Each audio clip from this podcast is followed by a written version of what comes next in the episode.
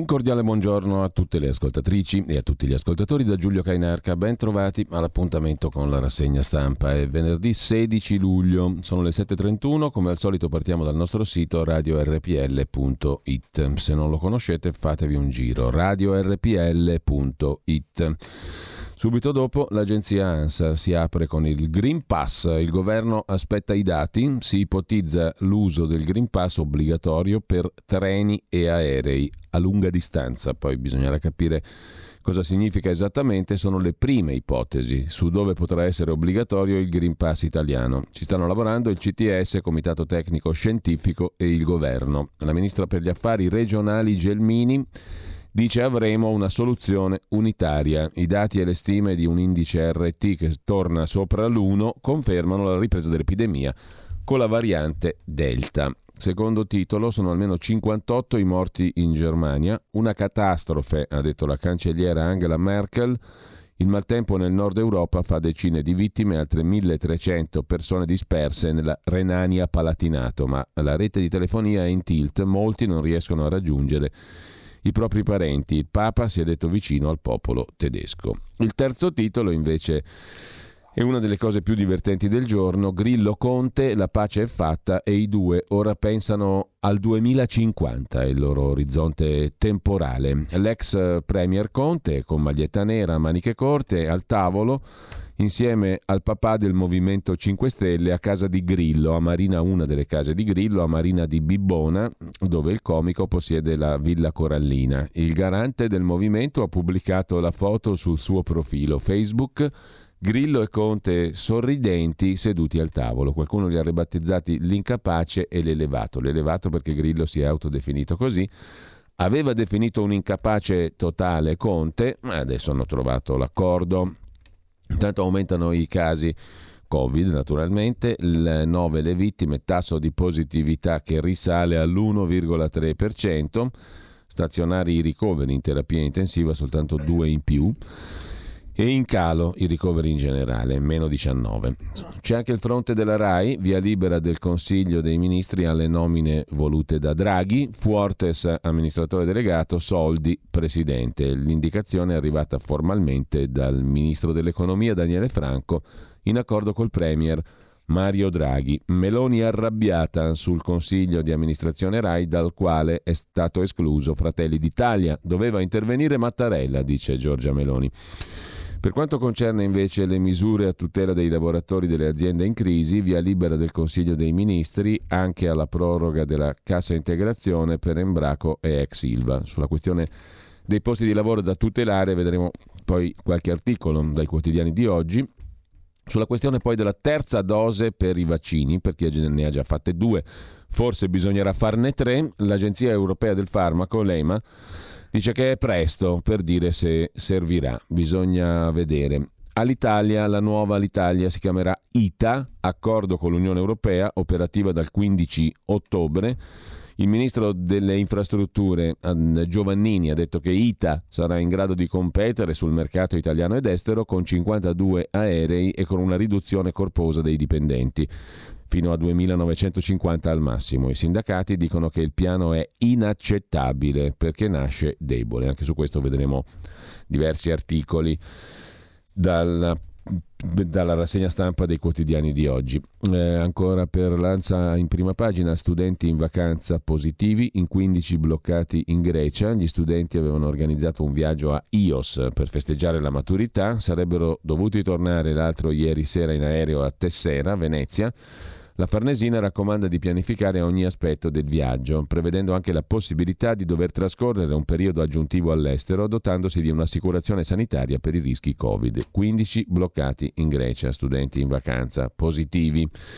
A chiudere il disegno di legge Zan, no alla paura, un intervento commosso nell'aula sulla questione del disegno di legge Zan, quando capì di me, mia madre disse ho paura per te. Tutti i genitori hanno paura per i loro figli, ma non tutti sono costretti ad avere paura per una società immatura che ritiene che tuo figlio o tua figlia possa o debba essere un soggetto più vulnerabile per quello che è. A tutti voi auguro di poter guardare negli occhi i vostri cari, anche quelli che domani saranno diversi dai vostri desideri, e poter dire loro io ti ho protetto dalla paura. Ringrazio la capogruppo Anna Maria Bernini, i colleghi, il partito di Forza Italia per il rispetto che mi ha sempre dimostrato. Così la senatrice di Forza Italia, Barbara Masini, che di recente ha fatto coming out sulla propria omosessualità, ha detto di essere favorevole al disegno di legge Zan pur con alcune riserve e ha concluso il suo intervento in aula con un po' di commozione. L'ANSA riprende questo aspetto, l'intervento della senatrice di Forza Italia Masini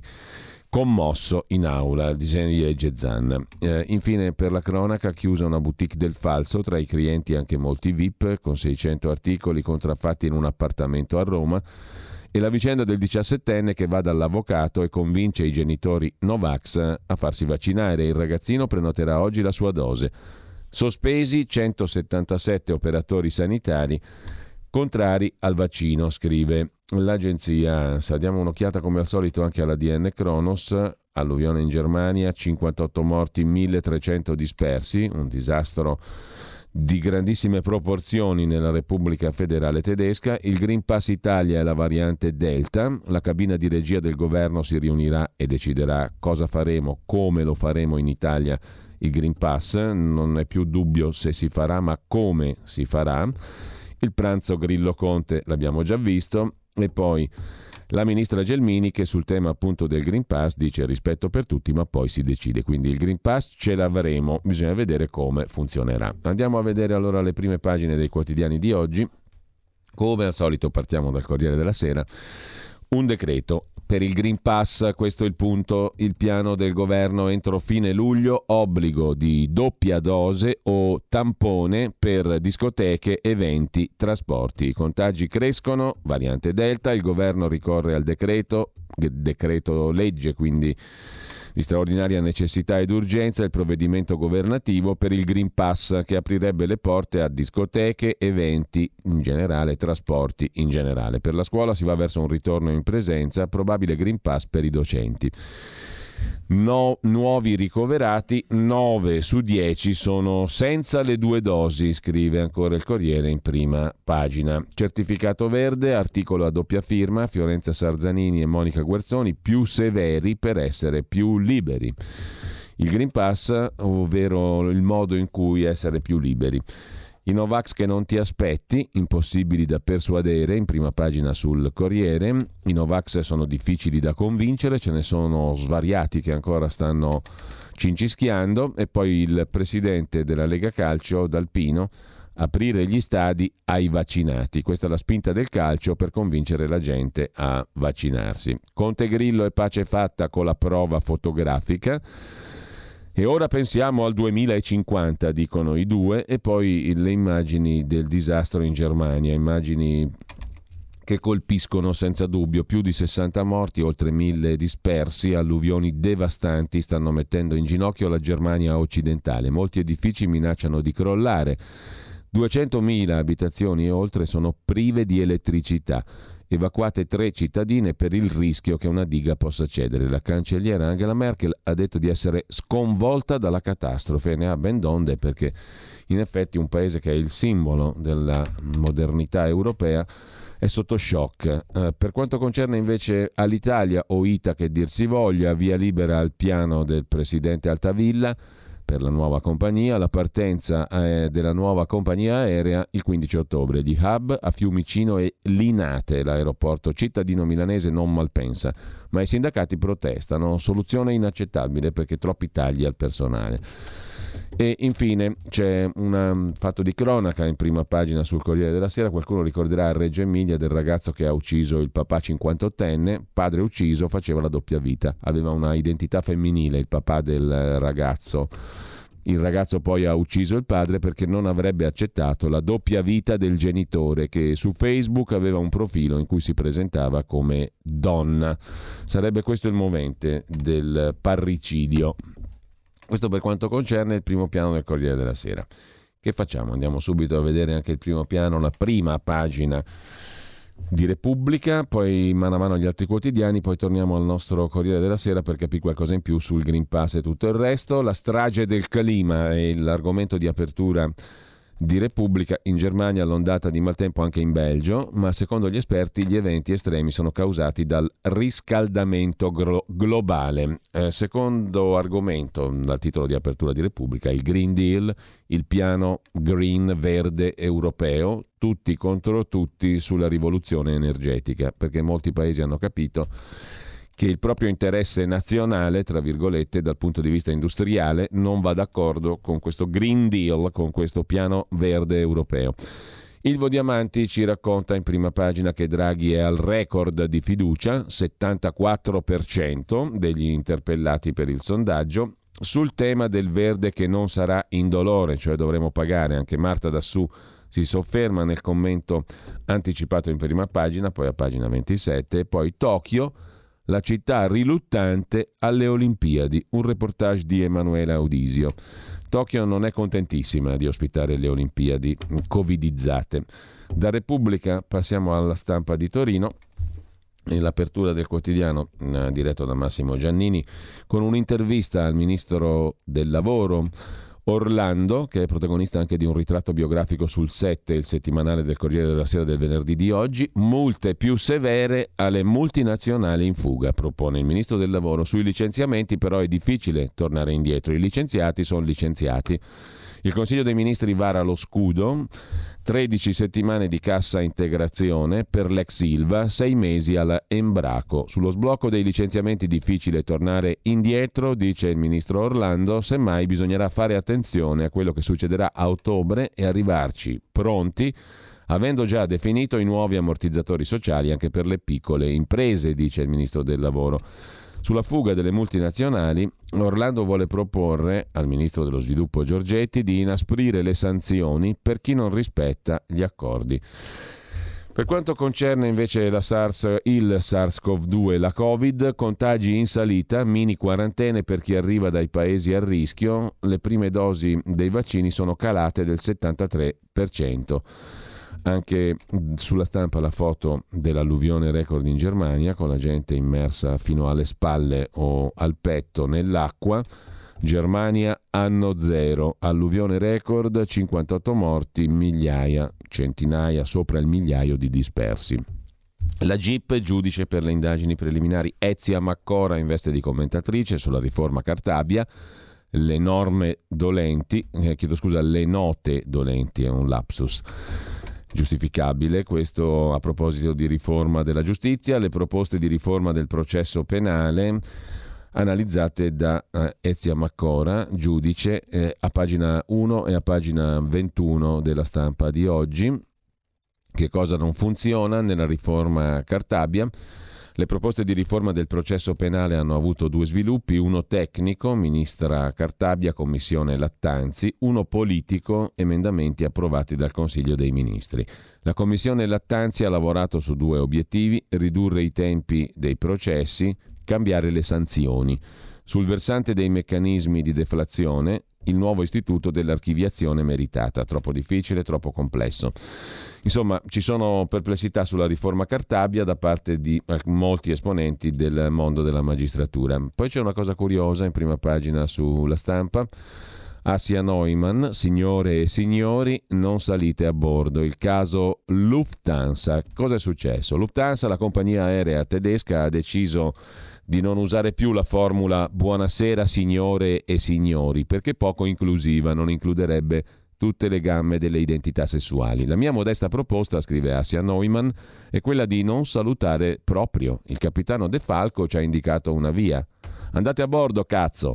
Sono molto sollevata, scrive Neumann, dal fatto di non prendere aerei. Ancora non mi capacito di come un oggetto più pesante dell'aria possa volare, scrive Asia Neumann all'alba del 15 luglio, mh, mm, eh, ne abbiamo 16 per la verità, del 2021.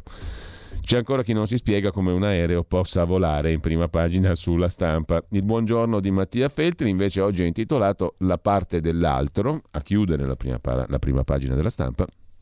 Ieri, scrive il figliuolo di Vittorio Feltri, ieri è stata una giornata inedita nella storia recente della politica italiana. Tutti quelli di sinistra se la sono presa con quelli di destra e tutti quelli di destra se la sono presa con quelli di sinistra.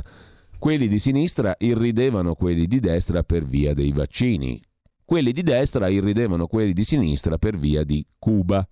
Quelli di sinistra dicevano: Ma come? Meloni e Salvini, soprattutto Salvini che sono sempre lì a mettere sui social la foto della loro pizza ai peperoni, gita capocotta, visita a zia Santuccia, la foto sui social di quando si sono vaccinati, non la mettono?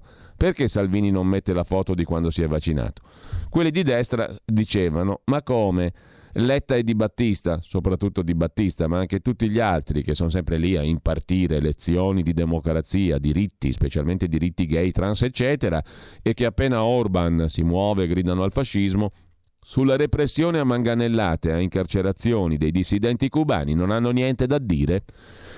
Quelli di sinistra suggerivano maliziosamente che quelli di destra non parlano della loro vaccinazione, sempre che l'abbiano fatta, perché fra i loro elettori ci sono tanti no-vax. E col cavolo che si giocano un solo voto. Ecco quanto gli importa della salute degli italiani a quelli di destra. Quelli di destra suggerivano maliziosamente che quelli di sinistra non parlano di Cuba, perché fra i loro elettori ci sono tanti illusi della rivoluzione dei Barbudos e col cavolo che si giocano un solo voto. Ecco quanto gli importa dei diritti umani a quelli di sinistra. Ipocriti, dicevano da sinistra a destra. Ipocriti, dicevano da destra a sinistra. Porca miseria, conclude Mattia Feltri, e io adesso per chi voto? Ma per noi con l'Italia, per il centro. C'è anche il centro, non c'è solo la destra e la sinistra a Mattia. Lasciamo con ciò la prima pagina della stampa di Torino, andiamo a vedere il fatto quotidiano e poi in rapida successione la verità e libero. Pensate che bella triade. Il fatto, la verità, libero. Tre concetti fantastici per quanto concerne il magico, magico, magico mondo dell'informazione. Partiamo dai fatti, analizziamo la verità e siamo liberi. Fantastico. Il fatto, cominciamo da lì. Il fatto quotidiano, peraltro, perché ogni giorno ha il fatto suo. Cartabia libera tutti fino a sei anni di pena, carcere abolito, vogliono ancora più misure alternative, con la guarda gingilli, come la chiama Marco Travaglio, in prima pagina non la guarda sigilli, la guarda gingilli in prima pagina. La Ciellina, amica di Formigoni, Marta Cartabia, ministra di giustizia, amica di Formigoni, perché a pagina 3 il fatto ce lo spiega quanto amici sono la ministra Cartabia e Formigoni per via di CL, Comunione e Liberazione. Il salvaladri bis, processi nulli con la messa in prova per condanne anche gravissime.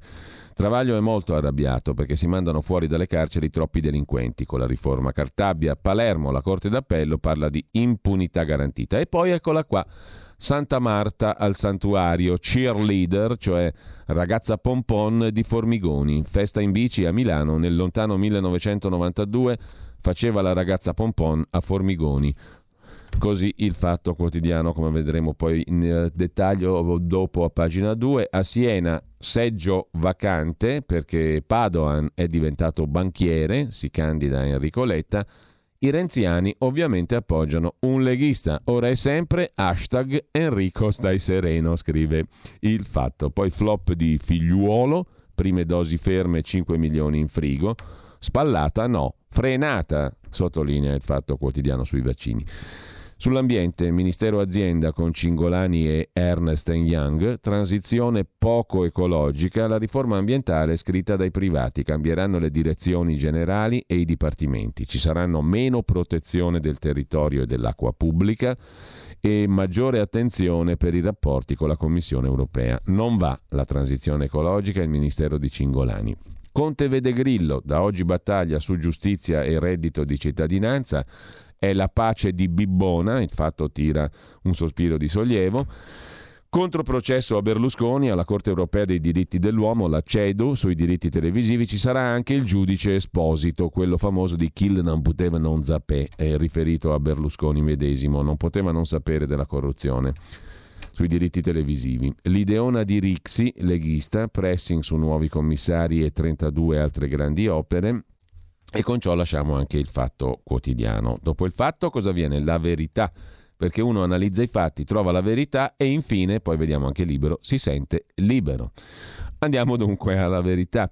I cardinali, esclusiva, scoop, sgub della verità con Fabio Amendolara e Giuseppe China, sgub come diceva il compianto compiantissimo pel di carota, mm, com'è che si chiamava il conduttore del processo? Aldo Biscardi, aveva anche un fratello senatore del PD, Biscardi appunto, erano tutti e due molto simpatici, va detto, a molti, antipatici a molti altri, comunque in generale personaggi di un certo spessore, sgub, sgub del fatto, no del fatto, della verità, chiedo scusa, i cardinali, stiamo parlando di vaticanerie, i cardinali miravano al Bulgari, l'hotel Bulgari, e non volevano pagare le tasse. Le accuse alla segreteria di Stato Vaticana all'epoca del cardinale Beccius, cardinalato di recente dal Papa. Prelati e finanzieri intercettati mentre discutono affari non in linea con le encicliche del Papa e con il diritto canonico.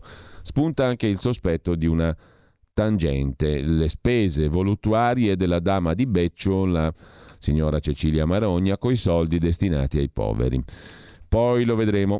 Eh, in primo piano c'è anche Vladimir Luxuria, Vladimiro Guadagno, ex parlamentare, la paladina dei trans che insulta una trans pentita in tv. E poi Marcello Veneziani, Cervelli in pappa, è l'asterisco per non significare maschio o femmina, l'ultimo ideale dello scemo progressista. A centropagina, chi non ha il Green Pass finisce in libertà vigilata, si litiga sulle modalità, ma è certo che il governo renderà obbligatorio il passaporto vaccinale per molte attività, scrive il quotidiano La Verità. Un'intervista al presidente delle Marche, Acquaroli, cambiamo le regole sui colori delle regioni o sarà un disastro, guardiamo i ricoveri e non gli indici di contagio. E poi si affaccia in prima pagina, unicum in Italia, la sentenza della Corte Costituzionale spagnola che ha bocciato il lockdown, prima pagina della verità. Multe da rendere, cittadini, tede- cittadini spagnoli multati per avere violato le regole sul confinamento, come lo chiamano in Spagna, cioè il lockdown, ebbene le multe sono da restituire. Lo Stato deve restituire i soldi ai cittadini multati perché i lockdown erano incostituzionali, ha detto la Corte Costituzionale spagnola con un voto 6 a 5 giudici sul filo. Infine, Claudio Antonelli, si occupa di Enrico Letta, il collezionista che incassa un'altra sconfitta, è stato votato il rifinanziamento delle missioni all'estero, compresa la Libia. Letta era contrario. La sceneggiata Conte Grillo, l'incapace e l'elevato a tavola e sulla giustizia è Melina, scrive Francesco Bonazzi, e poi un altro classico dimenticato di quest'estate non è diventato un classico. Um, poteva diventarlo, non ce l'ha fatta. La questione della loggia Ungheria. L'avvocato Amara interrogato da due procure, testimone smascherato. Poi capiremo il perché. Andiamo dunque a Libero, anche la prima pagina di Libero è dedicata a Draghi, mh, mm, peraltro segnalando un pericolo. Ci sono avvoltoi che stanno circolando, volteggiando in volo intorno a Draghi, luna di miele finita, denunzia Pietro Senaldi. Movimento 5 Stelle e PD preparano l'agguato. Letta è già stufo del Premier, voleva controllarlo ma ha fallito. Conte vede Grillo, pace fatta, l'avvocato assalterà Super Mario. Insomma, sottolinea libero eh, sia Letta che Grillo e Conte contro Mario Draghi, avvoltoi in volo sul Presidente del Consiglio. Alessandro Sallusti commenta invece la questione del disegno di legge Zan. Se passasse si aprirebbe un problema di libertà di opinione, gli esiti sarebbero imprevedibili perché affidati al giudizio dei magistrati. E sempre dal primo piano del quotidiano libero un dibattito sul Green Pass al ristorante, governo diviso, il filosofo Corrado Ocone, autore del primo commento Lo Stato non può vietarci di vivere, il secondo è quello di Giovanni Sallusti, che poi sentirete alle 9.30 insieme a Francesco Borgonovo qui a RPL con Estate Delta, la variante appunto della trasmissione di Borgonovo, Piccola Patria. Troppa libertà però è contagiosa, è il titolo del pezzo di Giovanni Sallusti. Cosa scrive Corrado Ocone? Un anno e più di Covid, una cosa ci ha insegnato per gestire politicamente l'epidemia bisogna essere pragmatici e non seguire le ideologie. Eh, controbatte Giovanni Salusti è dannatamente complicato tenere ferma la bussola della libertà, specie dopo un anno e mezzo di pandemia che parecchi governi o ex governi hanno utilizzato per torcere i paletti minimi dello Stato di diritto. Lo ha detto anche Mario Vargas Llosa, premio Nobel per la letteratura. Tuttavia è l'unica cosa che conta, la libertà. Come vedremo dopo il dibattito più nel dettaglio, eh, intanto abbiamo speso miliardi per una l'Italia decimata, conclude la prima pagina di Libero Sandro Iacometti, nasce una mini compagnia. Dopo quattro anni di commissariamento e non si sa più quante false partenze, non si può essere troppo schizzinosi, però insomma abbiamo una l'Italia microscopica decimata dopo aver speso un sacco di miliardi commenta Iacometti su Libero. Da Libero passiamo al giornale, il quotidiano diretto da Augusto Minzolini. Ora Letta prepara la ritirata sul disegno di legge Zan. PD nel caos è il titolo d'apertura. All'appello mancano troppi voti per il Partito Democratico, meglio evitare un flop prima delle amministrative. Il giornale prevede che il PD prepari la ritirata sulla riforma Zan, sulla legge Zan, anzi. Mentre sulla riforma della giustizia, Bozza Cartabia, silenzio dei magistrati, hanno paura del ciclone referendum, titola il giornale, per la prima volta da anni contro un tentativo di riforma come quello elaborato dalla ministra Cartabia, non è partita la guerra preventiva da parte dei magistrati organizzati e del partito delle procure.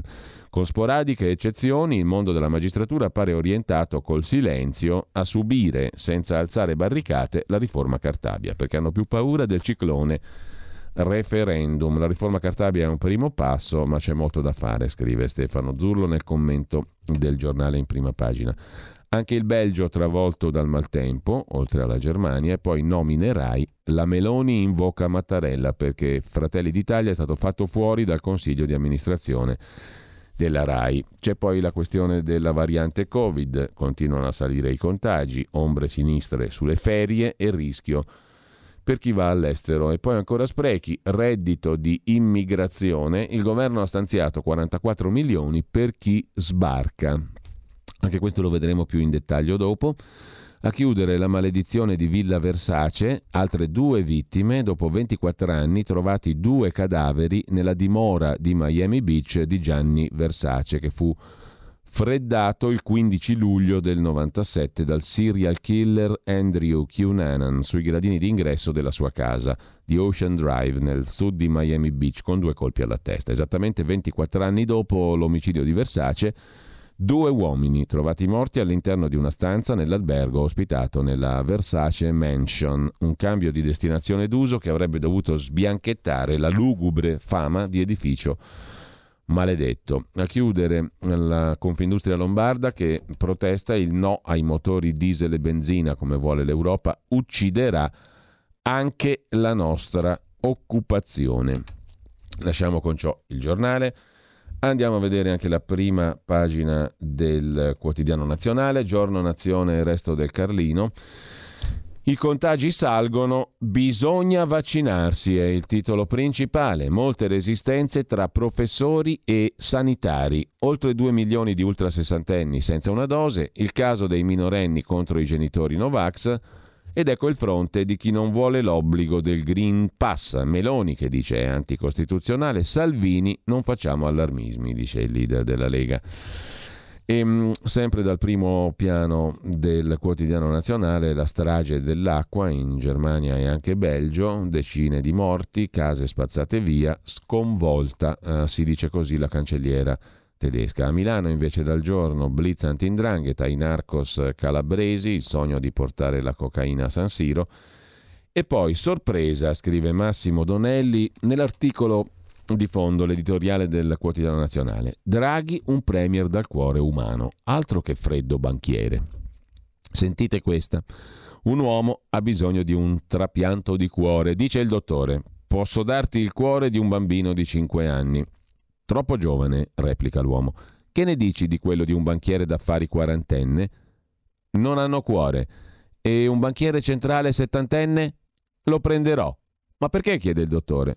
Perché, risponde il paziente, non è mai stato usato.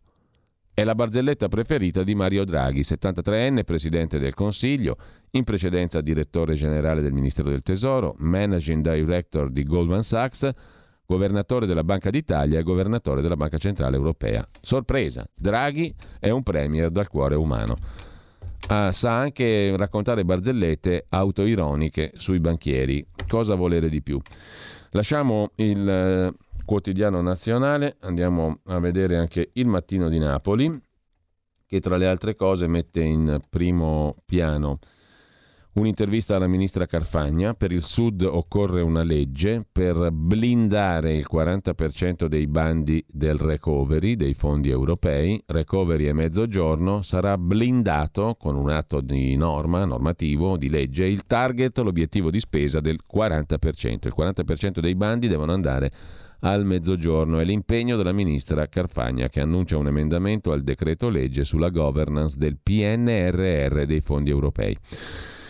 In primo piano anche il 118 di Napoli, l'emergenza urgenza, le ambulanze, soltanto 8 ambulanze, naviga in acque difficili il servizio 118 a Napoli, alle croniche carenze di medici formati per l'emergenza urgenza si è aggiunta la grave difficoltà di alcune delle croci che svolgono il servizio in convenzione con la ASL Napoli, in particolare Croce Rossa e Burelli, che da ottobre scorso non sono state più in grado di fornire infermieri a bordo dei mezzi di soccorso, anche perché poi magari rischiano botte gli infermieri, come non di rado è capitato. In pratica, dalle 18 ambulanze previste in altrettante postazioni, quasi mai si va oltre le 8 o 10, meno della metà medicali- di tipo A, cioè medicalizzate, le altre tutte di tipo B, solo con infermiere e autista.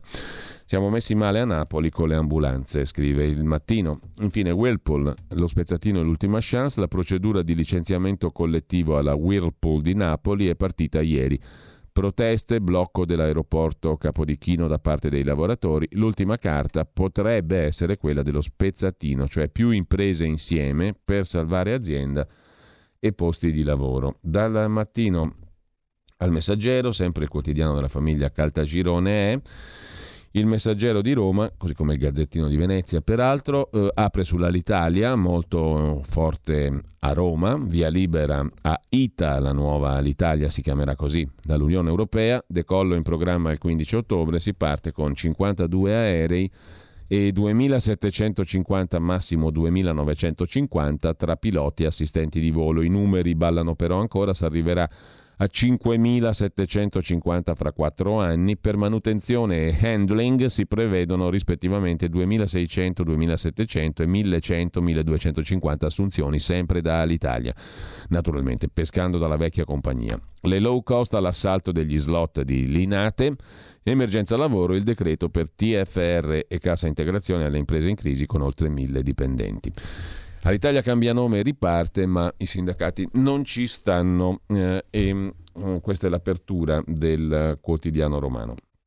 Che lasciamo per andare a dare uno sguardo anche al tempo di Roma, poi al foglio di Cerase Ferrara. Il tempo apre con il governo che ci rovina le vacanze, le nuove regole contro il Covid, il Green Pass, ovvero per eventi, discoteche e trasporti. Ministri e presidente di regione però sono divisi sul modello Macron e l'Agenzia Europea del Farmaco frena sulla terza dose. Mm, intanto Laura Ravetto smaschera l'ultima ipocrisia di genere. Basta cavi maschio e femmina. Negli Stati Uniti è spuntata questa idea. E mm, in primo piano sul tempo di Roma l'ira di Giorgia Meloni sulle nomine RAI. L'appello della leader di Fratelli d'Italia al Quirinale. Intervenga Mattarella per eh, garantire anche la presenza di Fratelli d'Italia nel consiglio di amministrazione della RAI.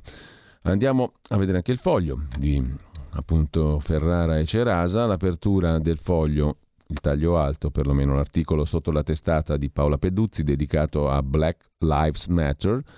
Anche loro denunciano l'embargo americano a Cuba proprio come fa il regime cubano, ma al cuore delle proteste a Cuba c'è altro, c'è un'ansia di libertà diversa. Per quanto concerne invece le cose italiane, la prossima mossa contro la Cina di Draghi passerà dall'acciaio. A Terni la ThyssenKrupp è in cerca di compratori, offerte da Pechino, ma il governo ha un altro piano. L'ipotesi circola già da tempo, ma adesso sta prendendo consistenza. E se il governo facesse rinascere Finsider, niente meno, cioè il colosso siderurgico dell'IRI, che fu diviso e privatizzato negli anni 90. Sarebbe curioso, Draghi privatizzatore negli anni 90 diventa ristatalizzatore adesso. Potrebbe essere rimesso insieme il colosso siderurgico dell'IRI. A Taranto lo Stato, attraverso Invitalia, ha già investito un miliardo di euro ex Ilva e ha un ruolo predominante. Della vecchia Ilva fa parte anche Cornigliano, Genova, poi ci sono gli acciai speciali di Terni che la ThyssenKrupp sta vendendo, infine Piombino, dove gli indiani di Jindal non cavano un ragno dal buco. E allora l'ideona, ristatalizziamo tutto, Finsider 2, la vendetta, IRI. Sempre dalla prima pagina poi del foglio, tagliare i rapporti con la Guardia Costiera Libica non è un favore ai migranti. La Guardia Costiera Libica ha una storia orrenda di abusi e di crimini fino alla strage contro le persone che arrivano sulla costa libica per attraversare il mare e arrivare in Italia, perciò un settore del Parlamento italiano chiede la fine degli accordi con la Guardia Costiera libica, che includono soldi, equipaggiamento, addestramento. La fine degli accordi dell'Italia con la Libia però non equivarrebbe alla fine delle violenze contro i migranti, ma solo al nostro ritiro da quell'area e alla scelta di non occuparci più di quello che succede sulla costa. Sempre dal eh, foglio in prima pagina, Impostori della libertà, il titolo del pezzo del direttore Claudio Cerasa, usare il tema della libertà solo per dare agli estremisti la possibilità di esercitare liberamente la propria professione di complottisti, dal Green Pass ai diritti. Due parole sulla truffa di Salvini e Meloni che protestano contro il Green Pass in nome della libertà. Sono impostori. Sulla giustizia, il PD spinge Conte a non fare drammi sulla prescrizione, Draghi non vuole ostruzionismo sulla riforma Cartabia. E poi il Foglio per quest'estate propone una serie di libri, libri proibiti. Cos'è la polizia del pensiero? Per tutto il mese di luglio il Foglio offre ai lettori una collana editoriale speciale intitolata I libri proibiti, una selezione di grandi classici del passato che la cultura dell'hashtag del cancelletto oggi manderebbe al rogo. I volumi sono in abbinamento al foglio del weekend, a 4,5 euro più il prezzo del quotidiano. Sono illustrati da Macox, e hanno le prefazioni di Annalena Benini e Maria Rosa Mancuso. È già uscito Huckleberry Finn di Mark Twain. Da domani sarà la volta di Il Grande Gatsby di Francis Scott Fitzgerald. Tra le altre cose, ancora di prima pagina sul, sul, fat, sul foglio chiedo scusa, di oggi, Giorgetti contro il 5G, come e perché il ministro dello sviluppo è diventato il vero ostacolo allo sviluppo del 5G. Tra stop and go polemiche e bastoni tra le ruote, il 5G, protocollo di trasmissione dati di quinta generazione, stenta a partire. Il voto in aula è previsto per settimana prossima. Mercoledì però sono slittate le commissioni parlamentari, affari costituzionali e ambiente, che avrebbero dovuto discuterne. Come mai?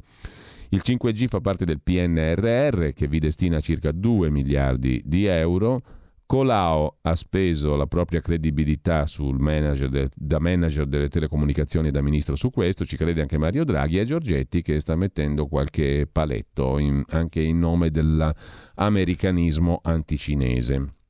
Infine, la Lega alla prova Vax, titola ancora il Foglio in prima pagina è Roberto Maroni a criticare aspramente Matteo Salvini. Un errore, purtroppo è un errore, dice Roberto Maroni che la Lega la conosce bene a proposito del Matteo Salvini che su vaccini e Green Pass fa il freddo, forse per tener buona la parte di elettorato leghista Novax o dubbioso. Penso, dice Maroni, che sull'estensione del Green Pass abbia ragione Macron e anche i governatori italiani che si sono espressi sulla linea Macron, come Giovanni Totti, dice Maroni al foglio di oggi. Meloni intanto lamenta il complotto contro Fratelli d'Italia sulla RAI e tenta la rappresaglia anti-Lega. Ritorsioni a destra, scrive ancora il foglio. A guardarla con gli occhi di Roberto Calderoli la faccenda è quasi banale. Il punto è che Fratelli d'Italia non può pretendere la presidenza del Copasir in quanto opposizione e la rappresentanza in consiglio di amministrazione RAI in quota centrodestra, solo che a Calderoli, Giorgia Meloni risponde: Veniamo epurati proprio in quanto unico partito di opposizione. Intervenga Mattarella. Sofismi in entrambi i casi, scrive il foglio, perché a ben vedere la questione è tutta politica. Lasciamo anche il quotidiano di Ferrara e Cerasa. E cosa ci rimane ancora da vedere adesso? La prima pagina di che cosa? Di Milano Finanza, se ci arriviamo, ci arriviamo molto velocemente tramite le prime pagine, un attimo, un attimo solo anche a venire, non abbiamo ancora visto, a venire Primo piano sulla Libia, il sì sbagliato, la questione appunto dei fondi confermati dalla Camera, i soldi alla Guardia Costiera che tortura i migranti, un errore, con intervista a Boldrini, una pagina da chiudere e del Rio comunque un progresso. Dall'anno prossimo il coinvolgimento dell'Unione Europea, questo sarebbe il progresso e poi Altro tema che Avvenire mette in prima pagina, l'azzardo, il gioco d'azzardo, mosse schizofreniche, le nuove linee guida, controlli anti-Covid delle ASL, obbligo di interruzione a intervalli e locali illuminati e visibili dall'esterno. Mentre si riaccendono le luci delle sale giochi, il Ministero della Salute prende posizione contro le slot machine, ma sui territori si fa marcia indietro. Dopo il Piemonte anche la Sicilia invece fa provvedimenti a favore delle slot e dell'azzardo. Rapporto della Caritas per il reddito di cittadinanza serve una riforma a favore dei poveri, troppo pochi poveri ancora raggiunti dal reddito di cittadinanza va migliorato, va ampliato e poi Cuba, il regime ora apre alla piazza. Passo indietro del presidente Diaz Canel dopo aver accusato per giorni gli Stati Uniti, gli Stati Uniti scusa, di aver orchestrato la rivolta il presidente cubano ha ammesso che la congiuntura è complessa e ha annunciato concessioni per alleviare la crisi, importazioni senza dazi e aumenti di stipendi ai lavoratori statali. La svolta dopo una riunione d'emergenza a cui ha partecipato anche Raul Castro, formalmente in pensione, scrive Avvenire. Abbiamo visto appunto un po' tutte le prime pagine di oggi, eh, ci manca soltanto di dare un'occhiata a Milano Finanza, lo facciamo subito, il quotidiano dei mercati finanziari apre con i vaccini immuni alle tasse. Che cosa significa? Che mentre l'Europa teme di nuovo il virus, le case farmaceutiche Big Pharma fanno affari d'oro. Moderna e compagnia Pagano poche imposte perché? Perché spostano i profitti in paradisi fiscali. Intanto l'Italia dibatte sul Green Pass alla francese. Intanto le case farmaceutiche Big Pharma fanno affari d'oro, ovviamente anche perché hanno sede in paradisi fiscali. Così la mette il quotidiano dei mercati finanziari. Andiamo a vedere anche il riformista che niente po' di meno grida al golpe in prima pagina. Golpe de che? Il quotidiano di Sansonetti si occupa dell'arroganza dei partiti e dei magistrati. In che senso? Eh, con un appello a Draghi. Draghi devi fermarli. Golpe al CSM e golpe alla RAI. Il Consiglio Superiore della Magistratura, scrive Sansonetti, ha chiesto alla Corte di Cassazione di stabilire il principio per cui le decisioni del CSM non sono sottoponibili a nessun controllo di legittimità ha chiesto che le sentenze emesse dal Consiglio di Stato e dal TAR che dichiaravano illegittima la nomina di Prestipino a capo della Procura di Roma siano strappate e gettate nel gabinetto. Ha votato a maggioranza senza pudore, senza senso della vergogna. Ha chiesto che l'organo di autogoverno della magistratura, il CSM, possa assumere i poteri assoluti e possa decidere le nomine in magistratura sulla base dei rapporti di forza tra le correnti e non sulla base delle regole. Non era mai successo, è un golpe. Mattarella ci pensi bene, si ricordi di Cossiga, che per molto meno stava per mandare i carabinieri al CSM. Ci pensi bene, Presidente, scrive Sansonetti. Lei è Presidente di un Consiglio Superiore della Magistratura che sta tentando di scassare la giustizia amministrativa, e le regole della democrazia e dello Stato di diritto e la Costituzione. Provi a dire loro qualcosa. Nella stessa giornata, prosegue il direttore del riformista, è arrivata la notizia che i partiti hanno escluso l'opposizione dal consiglio di amministrazione RAI. La RAI sarà amministrata solo da donne e uomini di maggioranza. Anche questo non era mai successo. Quando la Repubblica era cosa seria e non erano ancora entrati in Parlamento i 5 Stelle partito del potere per il potere, addirittura si concedeva all'opposizione la presidenza RAI. Tempi andati, si lamenta Sansonetti.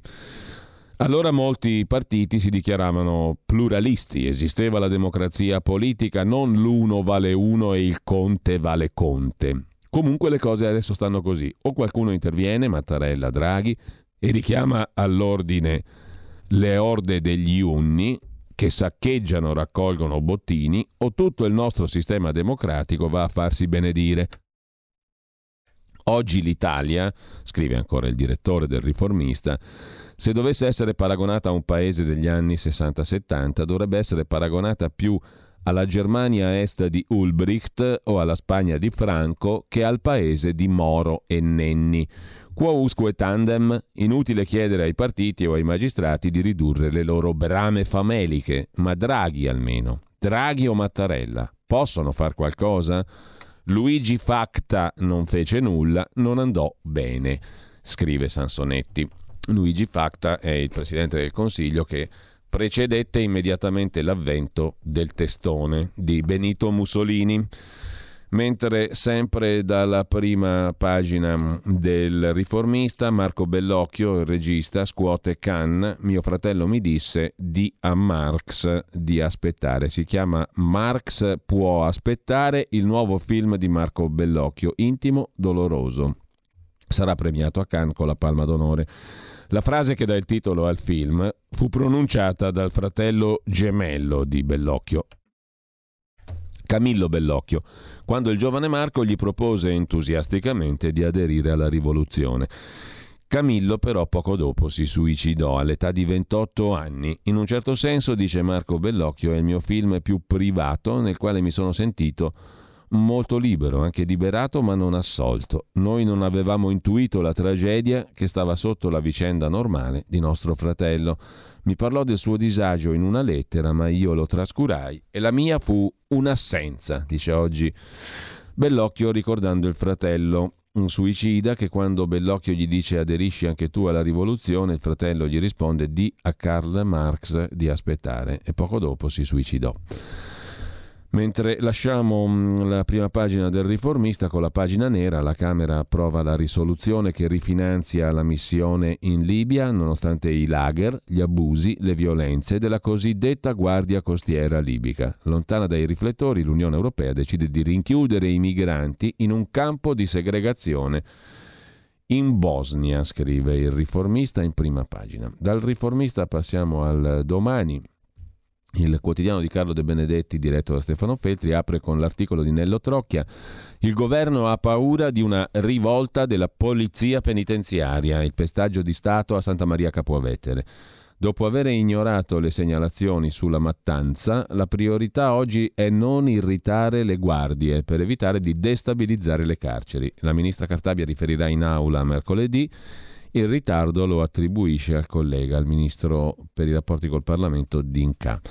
Vediamo pure il manifesto, il quotidiano comunista apre con eh, un titolo relativo alla questione della Guardia Costiera Libica rifinanziata, omissione all'estero, non missioni all'estero. L'Italia continuerà a finanziare la Guardia Costiera Libica, la Camera dà il via libera alla missione per il supporto delle milizie di Tripoli, le ONG contro il PD. Delegare i respingimenti all'Unione Europea non risolve il problema. Amnesty denuncia diritti umani violati anche nella cosiddetta nuova Libia. E poi il caso GKN, il tavolo a Firenze, rabbia operaia, proprietà assente e lavoratori che sono stati che sono stati licenziati con una comunicazione formale via mail. Questi temi di prima pagina dei quotidiani di oggi. Torniamo a questo punto al primo piano del Corriere della Sera. Abbiamo visto le prime pagine, un po' i commenti, il tono della giornata. Il tono della giornata ce lo restituisce anche il Corriere in primo piano, pagina 2, pagina 3. Si discute di obbligo del Green Pass entro fine luglio per treni e aerei, forse per i ristoranti. Punto di domanda. In arrivo il decreto sul certificato. Martedì ci sarà la cabina di regia, come adesso si dice, del governo, cioè in poche parole la riunione del Consiglio dei Ministri dove si decide cabina di regia. Si chiama così, sarà introdotto per le cene solo se servirà a evitare le chiusure dei locali. In Germania lo stato vaccinale, tanto per fare un paragone con l'estero, potrà essere richiesto da hotel e alberghi, ma non sarà obbligatorio. Invece in Portogallo e Grecia, in bar, hotel e ristoranti possono accedere solo i vaccinati col pass o col certificato. In Francia dal 21 luglio il Green Pass chiesto anche per cinema e musei, da agosto per treni e aerei, alternativa tampone negativo. L'Austria pretende il certificato vaccinale, una prova di guarigione o un tampone negativo che peraltro è offerto gratis da alcuni hotel. L'Irlanda nei prossimi tre mesi richiederà vaccinazione completa, guarigione Covid cert per hotel e ristoranti al chiuso. Nei Paesi Bassi si entra facilmente, ma per gli eventi potrebbe essere chiesto il lascia passare Covid, questo per quanto riguarda alcuni degli altri paesi europei, mentre ci sono dati sui contagi che non possiamo ignorare. E il dossier curato da Margherita De Bac, non vaccinati o con una dose sola, sono costoro i nuovi ricoverati e le vittime. Bisogna dunque vaccinarsi con due dosi, non basta una sola. Sempre dal Corriere della Sera poi il tema della scuola, studenti tutti in classe a settembre, ipotesi del Green Pass per i professori e stadi aperti, ma solo per i vaccinati, così aiutiamo le vaccinazioni e facciamo crescere il PIL. A parlare è Paolo Dalpino, presidente della Lega Calcio di Serie di Serie A. Mm, e ancora dal primo piano del Corriere della Sera c'è un lungo pezzo di Emanuele Trevi destinato a stigmatizzare coloro che non eh, si riesce a persuadere a vaccinarsi, i Novax vicini a noi che non possiamo persuadere. L'essenza della democrazia, sostiene Trevi, non è farsi un'opinione, ma fidarsi di chi sa. Molte persone amabili però lo ignorano. Fidarsi di chi sa è un principio che può sembrare ragionevole, tuttavia ci sarebbe da riflettere sul chi sa, chi è che sa? Chi sono le persone che sanno? E di, chi, di quali persone tra coloro che sanno dobbiamo fidarci? Punto di domanda. A Pordenone sospesi 177 sanitari che non hanno assolto l'obbligo vaccinale. Mentre sempre dal Corriere della Sera è da segnalare la pagina di politica interna, la pace tra Grillo e Conte l'abbiamo vista con una bellissima foto che la documenta, i due sono lì che se la ridono al tavolo al tavolo più o meno attovagliato e poi in Rai invece, invece l'ira di Giorgia Meloni e l'intervista del Corriere a Ignazio La Russa, 73enne vicepresidente del Senato, senatore di Fratelli d'Italia, partito che ha fondato con Giorgia Meloni nel 2012. Dentro al centrodestra, dice l'immarcescibile La Russa, è stato tradito un accordo. Qualcuno sta cercando di far fallire l'alleanza, non si può trattare così l'opposizione. Non abbiamo mai alzato la voce, ci sarebbero spettate le commissioni di controllo e garanzia, ora si trovi una soluzione. È stato escluso l'ex consigliere di Fratelli d'Italia Giampaolo Rossi. Sul lavoro invece il governo cerca di allargare i paracadute le protezioni per i lavoratori, più cassa integrazione per Embraco e Ilva altre 13 settimane di ammortizzatori sociali a chi ha più di mille dipendenti, il settore in emergenza è quello dell'automotive, cioè del settore, il settore che mm, serve l'industria automobilistica. C'è un retroscena. Sul Corriere della Sera, firma di Francesco Verderami, fibrillazioni e veti, Draghi accelera per spingere le riforme, il richiamo ai partiti all'unità, vanno rispettati i tempi, insomma i partiti non devono eccepire la linea l'ha detta Draghi e non si deve più di tanto stare a um, fare distinzioni, distinguo emendamenti, la linea è quella del presidente Draghi. Pagina degli esteri del Corriere, Unione Europea contro Polonia e Ungheria, i due stati um, che sono tradizionalmente ormai identificati come stati parafascisti, diritti violati via l'infrazione, procedura di infrazione contro Polonia e Ungheria per le leggi contro le persone LGBTIQ. Budapest colpita anche sui migranti, sulla nuova legge sull'immigrazione. Il polacco premier Morawiecki dice che la sua riforma non è diversa da quelle di Berlino e di Madrid. Intanto, sempre dalla pagina degli esteri, è morto in Olanda il giornalista Peter de Vries, è morto ieri in ospedale molto noto per essersi occupato di casi di cronaca nera, scrive eh, il Corriere, per, in realtà si è occupato di casi di mafia, mafia in particolare mh, nordafricana, radicata in Olanda. Il 64enne il 6 luglio era stato ferito alla testa da diversi colpi d'arma da fuoco ad Amsterdam. Il movente resta sconosciuto, si pensa un agguato malavitoso, dice, con molta circospezione e con molta uh, scarsità di particolari il Corriere della Sera in un franco bollino microscopico a pagina 17 in taglio basso. Con ciò lasciamo eh, la pagina mh, di cronaca anche del Corriere della Sera, andiamo a dare un'occhiata mh, alla pagina economica, qui si parla soprattutto di Alitalia, una nuova ITA, via libera dell'Unione Europea si parte a ottobre, ma i sindacati parlano di soluzione inaccettabile perché si passa dai 14.000 dipendenti attuali a 2.950 circa al massimo quest'anno, forse si arriva a 5.007 ma nel 2025. E la cosa non piace, mentre dal Corriere della Sera andiamo a vedere anche la pagina milanese lombarda perché tra le altre cose c'è un'intervista al professor Remuzzi dell'Istituto Mario Negri Prima ancora però la città che cambia, ci sono le Olimpiadi a Cortina e anche a Milano, uno dei punti in cui si interverrà dal punto di vista urbanistico. Con novità urbanistiche, costruzioni, infrastrutture è mm, il, la zona dello scalo dell'ex ferrovia di Porta Romana, un punto nevralgico della riqualificazione urbana, piazze, orti, tecnologia lunare, nasce il villaggio delle Olimpiadi da casa degli atleti a studentato in quattro mesi. Il progetto degli architetti che hanno firmato l'insediamento aerospaziale della European Agency, della, della, dell'Agenzia Europea Spaziale. Un anno di ritardi a causa della pandemia, corsa contro il tempo per finire nel 2025. Le Olimpiadi sono nel 26.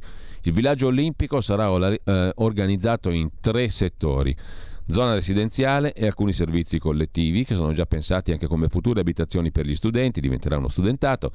Sull'Olympic Village Plaza si affacceranno i negozi, saranno organizzati mercati ed eventi, le abitazioni saranno riutilizzate dopo i giochi come studentato, mille posti letto, utilizzabili anche da altre categorie professionali al di fuori del periodo accademico.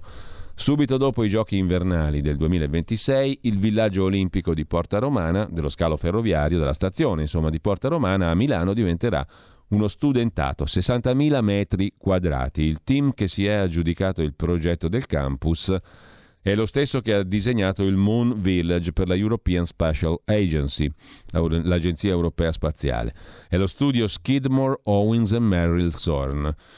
Nella parte privata dell'operazione sono coinvolti l'amministratore delegato di Ferrovie dello Stato Sistemi Urbani Umberto Lebruto, il CEO di Covivio Alexei Dalpastro, il presidente di Prada, davanti a lì proprio nella zona delle Olimpiadi c'è la fondazione Prada, Paolo Zannoni, lo studio Skidmore Owens Merrill e Manfredi Catella, Chief Executive di Coima, grande operatore immobiliare. Ma dicevamo c'è sul Corriere di oggi L'intervista in pagina lombarda al professor Giuseppe Remuzzi, direttore dell'Istituto Mario Negri e mm, per solito uno dei più reputati esperti, meno ideologici e meno dozzinali in tema, come opinioni naturalmente, in tema di Covid, i contagi raddoppiano ogni sette giorni, Green Pass vaccinale, unica soluzione, dice il professor Remuzzi. Ora serve lo sforzo di dottori di famiglia e farmacisti per convincere i dubbiosi al vaccino.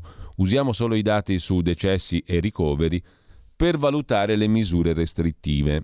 Così Remuzzi poi lo vediamo meglio. Il futuro appartiene a chi fa squadra. Le radio italiane si uniscono per giocare la partita da protagoniste. Nasce l'app Radio Player Italia. 140 stazioni in una sola rete. Scegli la tua preferita e ascolta il suono perfetto del digitale. Gratis, senza registrazione, senza interruzioni.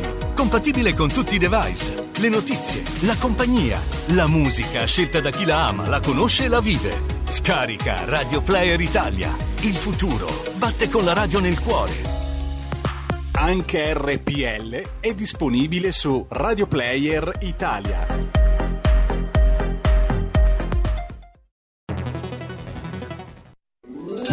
Stai ascoltando RPL. La tua voce libera, senza filtri né censura. La tua radio. Dal 1849 Brescia è la leonessa d'Italia perché Brescia, i bresciani e le aziende bresciane non mollano mai. La Sargom di Rodengo Saiano Brescianissima è sempre più forte per vendere, lavorare e trasformare articoli gomma plastica tecnico-industriali. Alla Sargom potete inoltre trovare tubi gomma e plastica per aspirazione mandata aria, acqua, acidi, solventi e abrasivi, le cui caratteristiche e schede tecniche sono nel sito www.sargom.it. Grazie Brescia, da Sargom Rodengo Saiano, Brescia. Porta con te ovunque RPL la tua radio. Scarica l'applicazione per smartphone o tablet dal tuo store o dal sito radiorpl.it. Cosa aspetti?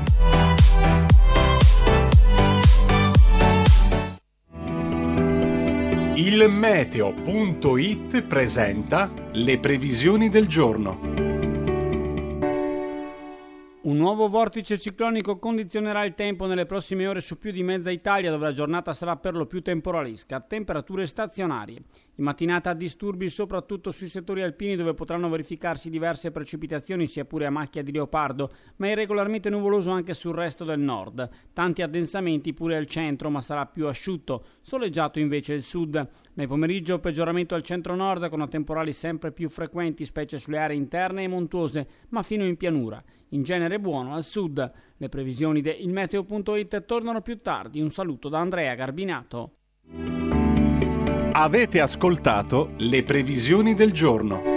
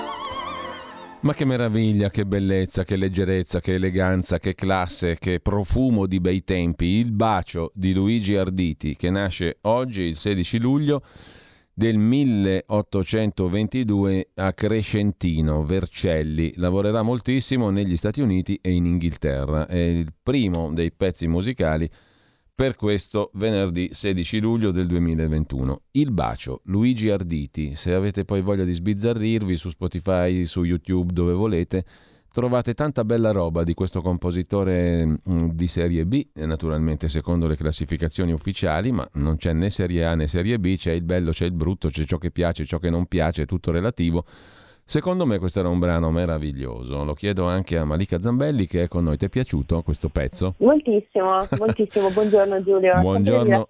È questo momento. Bello, bello, pieno di roba bella, di aria serena, di tempi andati, ma nel senso migliore del termine di eleganza, di classe, di balli. Bravissimo, è vero, è vero. Eccetera, eccetera. Il bacio, poi è una bella roba il bacio, tutto sommato, anche se in questo periodo può darti la variante Delta e sono affari tuoi.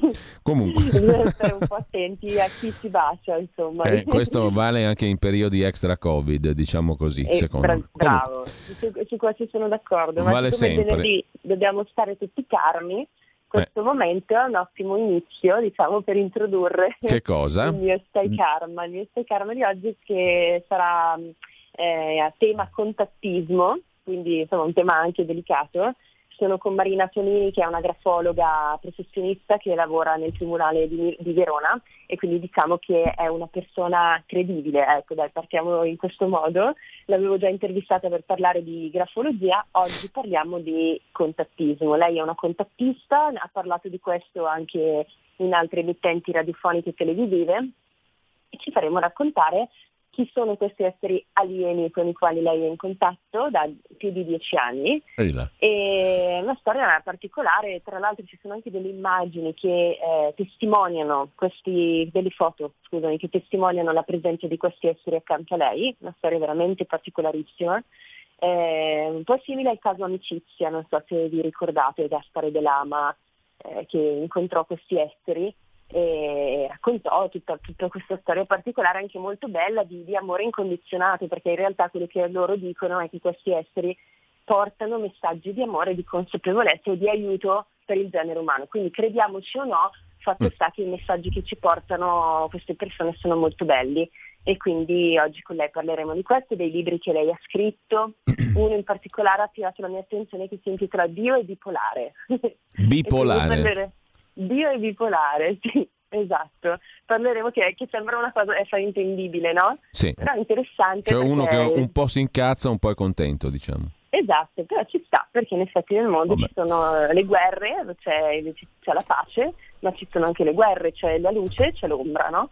Quindi è un concetto un po' astratto, un po' anche fraintendibile, come dicevo. C'è lo però... yin e c'è lo yang, eccetera, eccetera. Eh, bravo, esatto, esatto. Mm. Bene, allora um, appuntamento alle 12 um, per um, Stai Karma, Malika Zambelli, Marina Tonini, eh, sì, la, la, la, grafologia e il contattismo.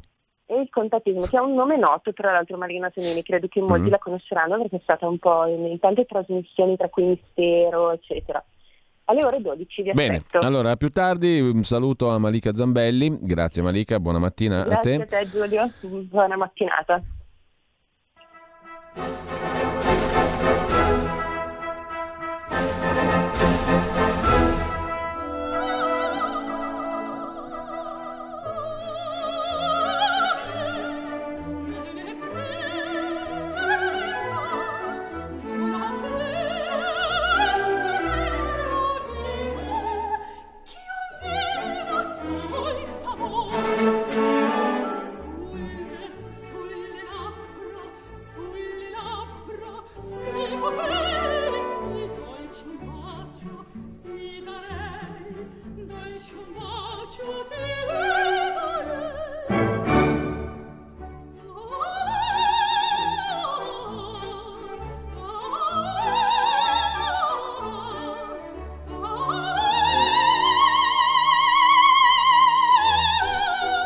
labbra, sulle labbra un dolce bacio ti darei. È ottima per i tempi Covid.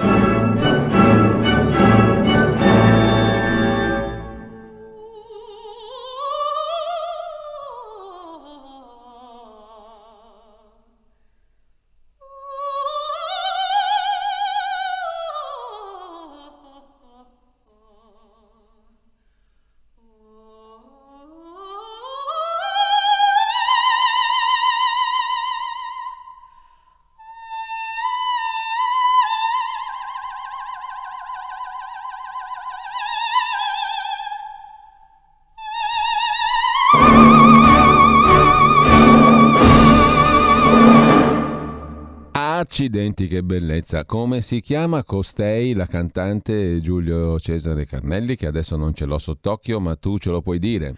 Olga Peretiacco. Olga Peretiacco.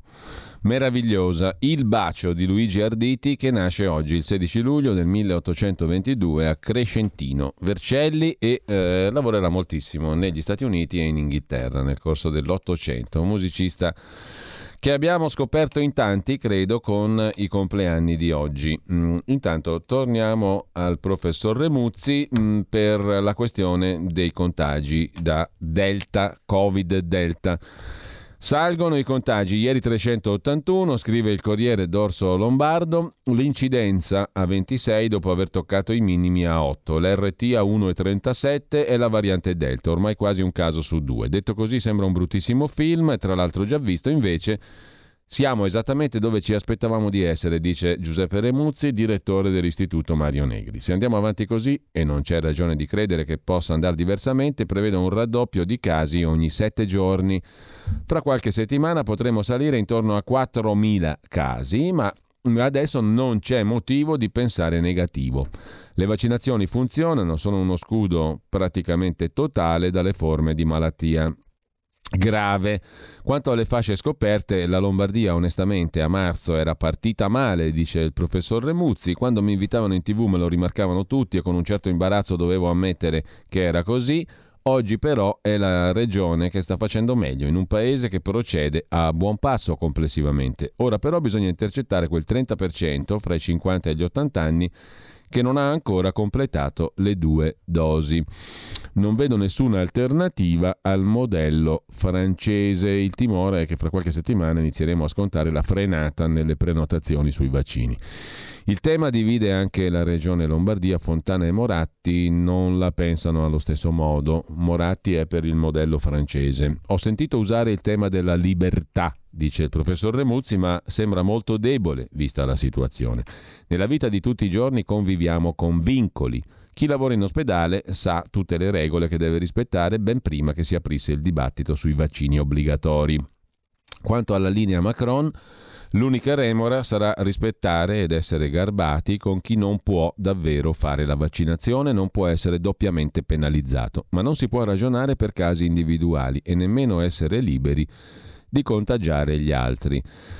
Per ora non sembra che la risalita dei casi stia convincendo gli scettici del vaccino, ma potrebbe accadere. Credo che in questo senso possa essere più utile un lavoro di persuasione da parte dei medici di base o dei farmacisti che sono molto ascoltati dalla gente. Possono spiegare l'importanza del vaccino. Quanto spaventa la prevalenza della variante Delta? Il passato recente, dice il professor Remuzzi, in Regno Unito dimostra quanto sia contagiosa ma con grande prudenza possiamo dire che non sembra essere più cattiva dei ceppi precedenti. Non dobbiamo drammatizzare perché anche una dose di vaccino fa già molto per prevenire le complicazioni. E per fortuna ora abbiamo protocolli di cura efficaci per curare anche a casa i sintomi con farmaci comuni, basta non perdere tempo. A differenza del passato, le curve di contagi e ricoveri vanno in direzioni diverse. La curva dei contagi sale, quella dei ricoveri scende. Bisogna richiudere? Il commissario Figliuolo, dice il professor Remuzzi, sta facendo un grande lavoro. Penso che se centreremo l'obiettivo di raggiungere l'immunità di gregge a settembre con le vaccinazioni, si possa da un lato raccomandare attenzione ai non vaccinati, ma si deve consentire di vivere una vita normale a tutti gli altri. Non va però sottovalutato il fatto che anche pochi ricoveri Covid complicano la vita agli ospedali, che devono separare le parti, dividere il pronto soccorso e le rianimazioni. Insomma, lavoriamo tutti per non mettere pressione al sistema sanitario. È la linea inglese. Circa i parametri per le restrizioni, certamente si dovranno pesare ricoveri e morti e non più RT e incidenza. Se la campagna di immunizzazione andrà avanti bene, anche il Comitato Tecnico Scientifico non avrà dubbi. Obiettivo all'orizzonte la scuola. A settembre deve ripartire in modo regolare, conclude Remuzzi, non si possono più tenere a casa i ragazzi. Se quella fascia d'età non sarà ancora vaccinata, si può anche slittare l'inizio di qualche giorno. Così il direttore del Mario Negri di Bergamo, il professor Giuseppe Remuzzi. Infine, Dalla cronaca giudiziaria, la uh, indagine cosiddetta mensa dei poveri, Lara Comi e Nino Caianiello tra gli indagati, 63 a processo per tangenti e appalti truccati. A giudizio anche gli esponenti di Forza Italia Altitonante e Tatarella. Lara Comi, la parlamentare europea di Forza Italia, nei guai per truffa all'Unione Europea. Vedremo come finirà. Con questo lasciamo il primo piano del Corriere della Sera, abbiamo adesso giusto il tempo, un quarto d'ora, di andare a vedere anche le pagine interne degli altri quotidiani. Velocissimamente su Repubblica, oltre alla catastrofe climatica, il maltempo che fa strage in Germania e Belgio, e questa è la chiave di lettura di Repubblica, c'è la questione del piano europeo sull'ambiente, il cosiddetto Green Deal che spacca l'Europa. Sia l'Italia che la Francia chiedono modifiche al Green Deal. Duro scontro a Bruxelles sul pacchetto verde. I paesi dell'Est contrari agli obiettivi di riduzione delle emissioni inquinanti. Francia e Italia preoccupate per gli effetti sui consumatori. Si allungano i tempi di approvazione. Sarà importante capire chi ci guadagna e chi ci perde materialmente parlando e terra a terra parlando con questo Green Deal europeo. Per quanto concerne ancora Repubblica, abbiamo due pagine dedicate, l'una al turismo, con le isole che si blindano. La foto è quella del presidente della Sardegna Solinas Tamponi a chi arriva dai paesi a rischio variante in Sicilia e Sardegna, ma anche Abruzzo e Umbria, che chiedono il test a chi sbarca da Malta, Spagna, Portogallo. E il governo pensa invece al Green Pass per chi prende aerei, treni e autobus. Intervista alla ministra per il Sud, Carfagna, sì al Green Pass, ma non per bar e ristoranti e mai più didattica a distanza. Vaccinazio- vaccinazioni obbligatorie nelle scuole? Favorevole se servono a garantire elezioni in presenza. Questo esecutivo non è una monarchia, si discute ma poi si trova un'intesa come sulla giustizia ci racconta Mara Carfagna attraverso le colonne di Repubblica, che poi riprende l'articolo pubblicato ieri sul Corriere della Sera dopo la desecretazione di un'audizione nel 1990 di Giovanni Falcone sull'omicidio nell'80 di Piersanti Mattarella, presidente della Regione Sicilia, fratello dell'attuale capo dello Stato. Delitto Mattarella, la teoria di Falcone, quella di aiuti esterni ai killer della mafia. Desecretata l'audizione di Falcone nel 90, la sua verità sull'ipotesi della pista nera e la convergenza di interessi sullo sfondo dell'omicidio. Giusva Fioravanti, NAR, terrorista di destra, ha raccontato che il giudice non credeva alla sua colpevolezza e le carte narrano un'altra storia, quella del concorso di forze unite a Cosa Nostra, unite alla mafia. C'era anche il nero della destra, oltre alla mafia, nell'omicidio Mattarella. Pagina economica di Repubblica, l'azienda GKN mh, mm, e l'incontro a Firenze sui 422 esuberi in Toscana, cassa integrazione anche per Embraco e Ilva, i manager della GKN hanno disertato il tavolo col governo. Via libera in Consiglio dei Ministri all'estensione dei sussidi per le due aziende in crisi, scrive Repubblica. Da Repubblica passiamo alla stampa, poi Andiamo anche alle pagine interne degli altri quotidiani, prima delle 9 con il cui Parlamento Claudio Borghi Aquilini sul decreto sostegni, alle 9.22 invece avremo il cui referendum, parleremo del Veneto con Roberto Turri, responsabile regionale referendum in Veneto sulla giustizia naturalmente. Dalla stampa di Torino, dicevo, va segnalato per quanto concerne gli articoli nelle pagine interne il crollo delle prime dosi di vaccinazioni un paginone dove ancora tengono banco i numeri del Gimbe di Cartabellotta, vaccini, così sono cambiate le priorità della campagna, il calo del 73% delle prime dosi, 4 iniezioni su 5 sono ormai richiami e allarme sui giovani non prenotati. Insomma, vecchi e giovani devono vaccinarsi a go-go entro l'estate. Eh, sulla questione delle carceri, invece, la stampa intervista Sebastiano Ardita, magistrato, ex direttore generale del trattamento detenuti Dipartimento Amministrazione Penitenziaria, il DAP, procuratore aggiunto a Messina e Catania, ora consigliere togato del CSM, tirato in ballo anche per la vicenda Amara, Loggia, Ungheria, da Vigo Riscriviamo le regole delle carceri, soltanto così ridiamo dignità ai detenuti, servono enormi spazi per il lavoro e per i rapporti con la famiglia. Affidiamo alla polizia penitenziaria anche il compito di vigilare sulla esecuzione di pene rieducative. il dibattito è amplissimo ed è anche molto antico, mentre la stampa, a differenza del Corriere della Sera, dedica un articolo intero alla morte in Olanda di Peter de Vries, reporter nel mirino della mafia. Il giornalista investigativo nove giorni fa era stato colpito da spari alla testa, il killer legato al capo della Mocro Mafia, cioè l'organizzazione marocchina mafiosa su cui indagava il giornalista defunto. Nel punto in cui hanno sparato a Peter de Vries, ad Amsterdam, adesso, oltre a tanti mazzi di fiori portati dai cittadini, c'è una scritta: Mafia is a mountain of shit. La mafia è una montagna di merda, la citazione di Peppino Impastato. Ieri pomeriggio De Vries, il più conosciuto reporter investigativo olandese, 64 anni, è morto. Martedì era stato ferito alla testa con un colpo di pistola, usciva da uno studio televisivo, camminava verso la sua macchina. Non si è più ripreso. Che questo sia un assassinio di mafia, la mocro mafia, la mafia marocchina, ma non solo marocchina, che domina da anni i lucrosi affari di droga nei Paesi Bassi, che sia un omicidio di mafia marocchina e non solo, lo lasciano sospettare molti indizi, anche se per ora non ci sono certezze, se non l'arresto dei due accusati, uno polacco 35enne che ha guidato l'auto per la fuga e l'altro presunto killer olandese 21enne. Il giovane che ha sparato, secondo quanto rivelato da fonti di intelligence, sarebbe il nipote di uno degli uomini di Ridouan Taghi, marocchino, il più ricercato tra i criminali in Olanda. Marocchino olandese, oggi 43 anni, Taghi è stato arrestato nel dicembre del 19 a Dubai. Era in ottimi rapporti con Raffaele Imperiale, uno dei latitanti di Camorra più ricercati d'Italia, e Daniel, Daniel Kinahan, il più temuto latitante irlandese. Da allora è sotto processo Taghi con l'accusa di aver commissionato omicidi e per traffico internazionale di droga. Nei processi contro la Mocro Mafia si poteva facilmente incontrare De Vries, sempre con l'immancabile sacchetto di panini al Ribes. Amsterdam è da almeno dieci anni teatro di violentissime sparatorie, cominciate nel quartiere popolare Staz Liedenboort nel 2012.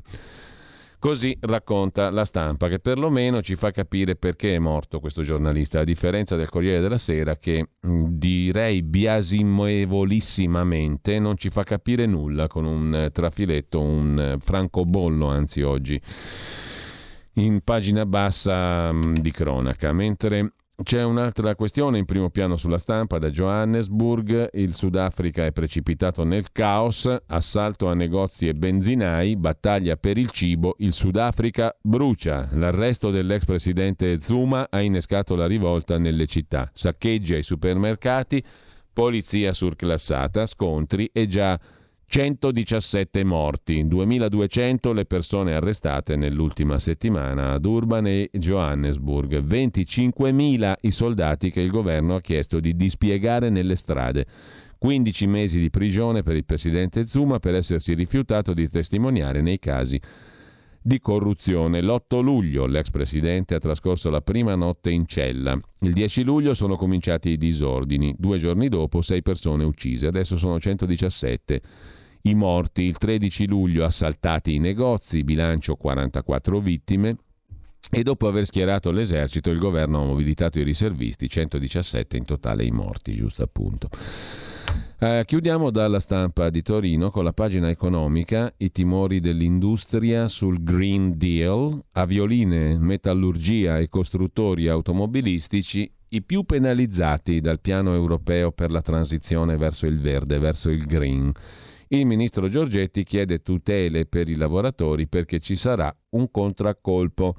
Le istituzioni brindano, l'industria pesante europea molto meno. Fatto lo European Green Deal, promosso dalla Commissione von der Leyen, Arriva il momento della riflessione della rabbia, vincitori e vinti. E le critiche arrivano dal settore delle avioline, metallurgia, costruttori automobilistici, insomma l'industria pesante europea prenderà una bastonata, quella non tedesca naturalmente, che vedono la possibilità di essere superati dalle compagini fuori dal blocco europeo.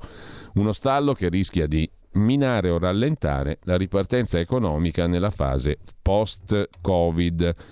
Il pacchetto europeo Green, Fit for, for uh, 55, Fit for 55 insomma, è il futuro, ma è inevitabile che crei qualche confusione nelle industrie. Così un alto funzionario della Commissione europea, dietro anonimato, spiega l'accoglienza tiepida riservata al Green Deal da parte di molte imprese. Insomma, diciamola corta. Molte persone perderanno il lavoro ulteriormente nell'industria pesante europea e in quella italiana. Bisogna prepararsi a questo? È inevitabile? È tutto inevitabile? È tutto sotto pilota automatico? È una bella domanda questa, eh? Eh, ha a che fare con quella cosa che si chiama politica, fare politica. Chiamiamolo pure interesse nazionale oppure interesse diffuso, popolare. Chiamiamolo interesse popolare perché nazionale non suona benissimo chiamiamolo interesse dei cittadini, dei lavoratori, hm? più socialisticamente parlando. Comunque lasciamo eh, la stampa di Torino, torniamo alla verità. Il primo piano della verità è tutto dedicato um, al Green Pass, di cui abbiamo già detto molto, eh, e poi dalla verità di oggi, francesi divisi sul ricatto di Macron sul Green Pass. Scontri in piazza contro il certificato, montano le proteste per le restrizioni ai non vaccinati. I sanitari rischiano il lavoro, multe da 45 mila euro e il carcere per i ristoratori che non verificano i pass dei clienti.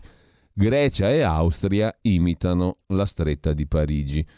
Scrive La Verità, che è l'unico quotidiano che oggi riporta in prima pagina e poi a pagina 6 un articolo sulla Corte Costituzionale spagnola che ha dichiarato nulli i provvedimenti più rigidi adottati dal governo Sanchez durante l'emergenza sanitaria dello scorso anno. Il lockdown, insomma, è stato bocciato dalla Corte Costituzionale spagnola. La sentenza apre le porte all'annullamento di 1.300.000 multe e al risarcimento dei cittadini. Il decreto sullo stato d'allarme, in vigore in Spagna dal 14 marzo al 21 giugno del 2020, era incostituzionale perché per limitare la circolazione delle persone e obbligarle in casa serve il voto del Parlamento che dichiari l'estado de excepción, lo stato di eccezione. Un brutto colpo per il premier socialista che avrebbe così agito contro la legge e per le finanze pubbliche che si vedranno private di centinaia di milioni di euro provenienti dalle sanzioni inflitte in occasione del primo lockdown in base alla più, comune, eh, più comunemente nota Lei Mordazza, la legge Bavaglio. Tra le conseguenze della clamorosa sentenza ci sarà l'annullamento di 1.300.000 multe. Sempre dalla verità di oggi, due pagine sono dedicate agli affari e ai processi nel Vaticano, dal McDonald's ai gioielli, le spese pazze della dama Cecilia Marogna coi soldi destinati ai poveri, la protetta dell'ex cardinale Becciu, Ecco che fine facevano i fondi del Vaticano inviati alla Marogna per volere del Cardinal Becciu. Nell'estratto conto della società della sedicente 007 Marogna, acquisti in macellerie e mobilifici. C'è anche un estratto del libro di Georg Weigel, il, cattolic- il, prossimo Papa, il titolo del best seller in uscita in Italia, Il cattolicesimo light non funziona, il prossimo Papa esalti Gesù Cristo, l'edizione italiana del libro Controcorrente di Georg Weigel tratteggia una comunità pastorale disorientata, senza valori fondanti. La Chiesa deve essere felicità e non sterile dialogo. Con ciò andiamo al Qui Parlamento con Claudio Borghi Aquilini.